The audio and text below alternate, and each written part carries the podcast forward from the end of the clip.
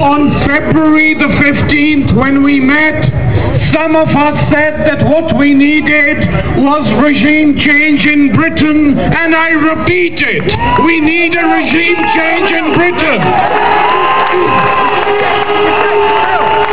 And obviously, the strength of public opinion, the fact that you came out into the streets meant that there was a massive pressure on the Parliamentary Labour Party and 130 of them voted against the war because of us. Understand that. And that is why we have to keep the pressure on. They could not make the United Nations this time into an instrument for US foreign policy and they are very angry. But I say to the members of the Security Council, do not allow yourself to become a cleaning company where Kofi Annan and Clare Short become Mr. and Mrs. Mop and go and clean the mess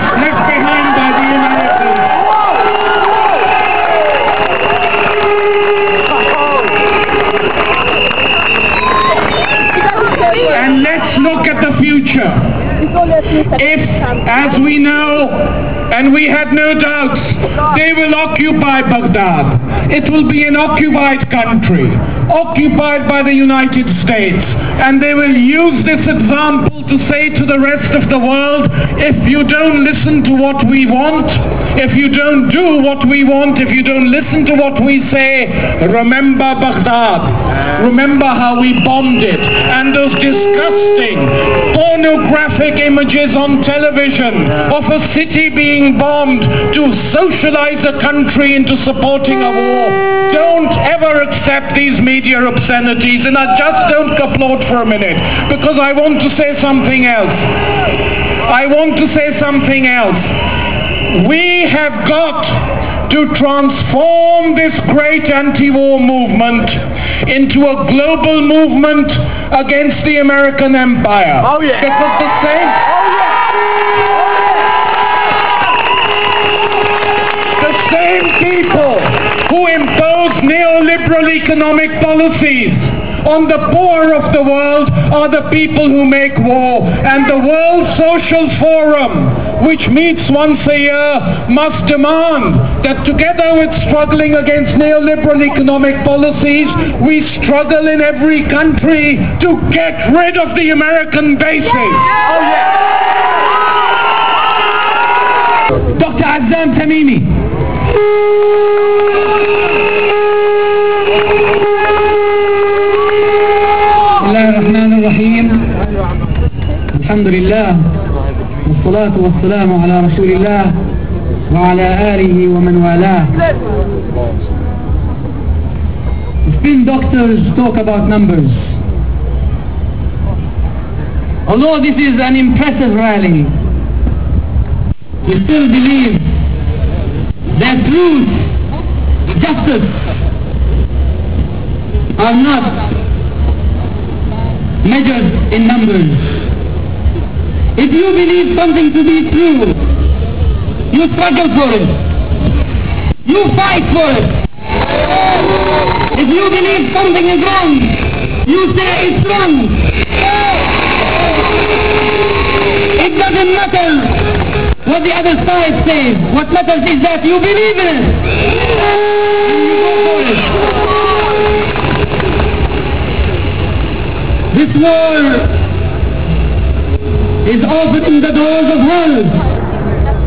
I don't know if George Bush and Tony Blair realize this or not.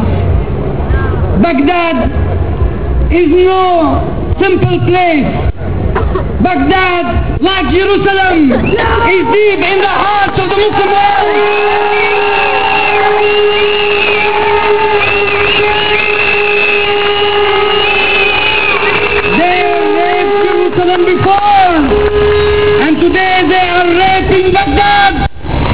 And this will not go unpunished.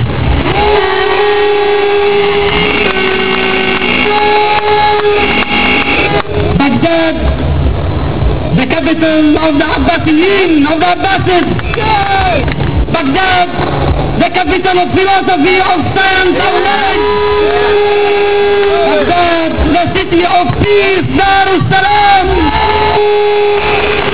is being set on fire because George Bush wants the oil.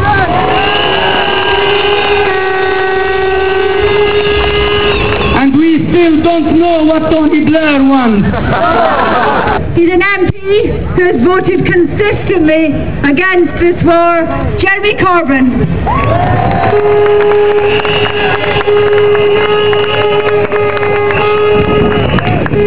Thank you, thank you very much. The smart uh, commentators on the BBC and the other media said it would be a low-key, small affair today because the Stop the War peace movement had gone away now that war had begun. Look at the numbers that are here today to show that the ordinary people of this country are not, not prepared to support this disgusting war against the people of Iraq.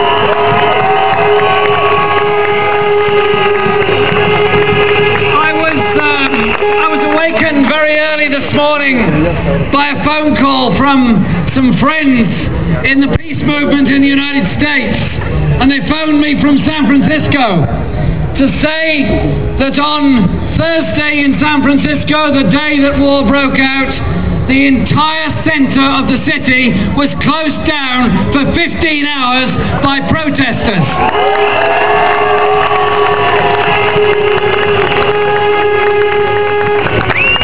And that yesterday, further demonstrations took place and 1,500 peace protesters were arrested and that peace demonstrations, which we've not been told about, have taken place in every city throughout the United States of America.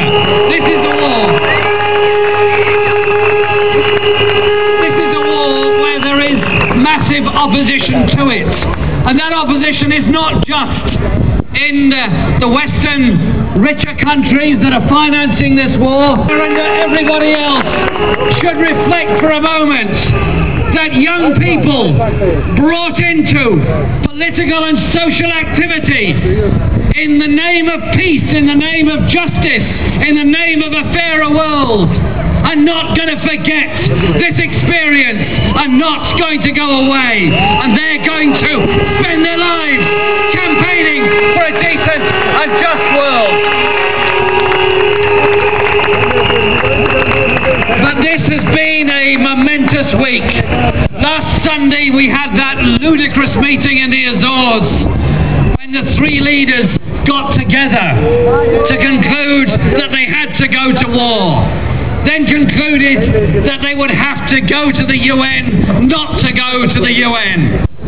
And I seem to remember being told by Tony Blair and Jack Straw last September and last October that there was no question, no question that Britain would go to war without there being a moral, ethical, legal and United Nations basis for it. Well, Tony, there is no moral basis for bombing Baghdad and Basra. There is no legal authority.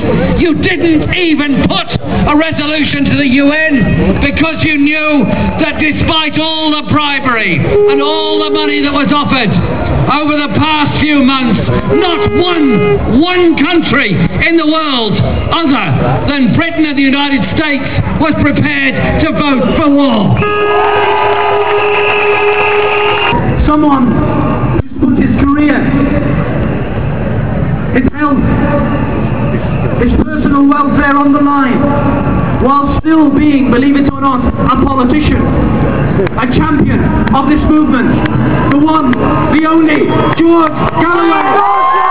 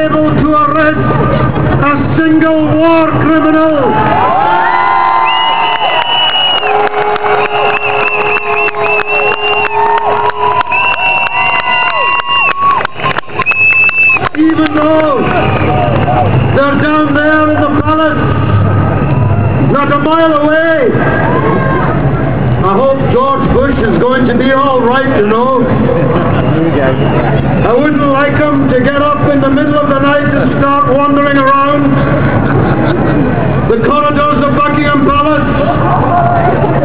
He might be taken for a royal servant.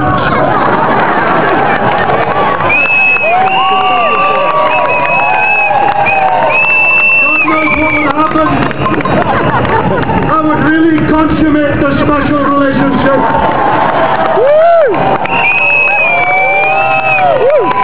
Brothers and sisters, we are here because we think this war has to stop.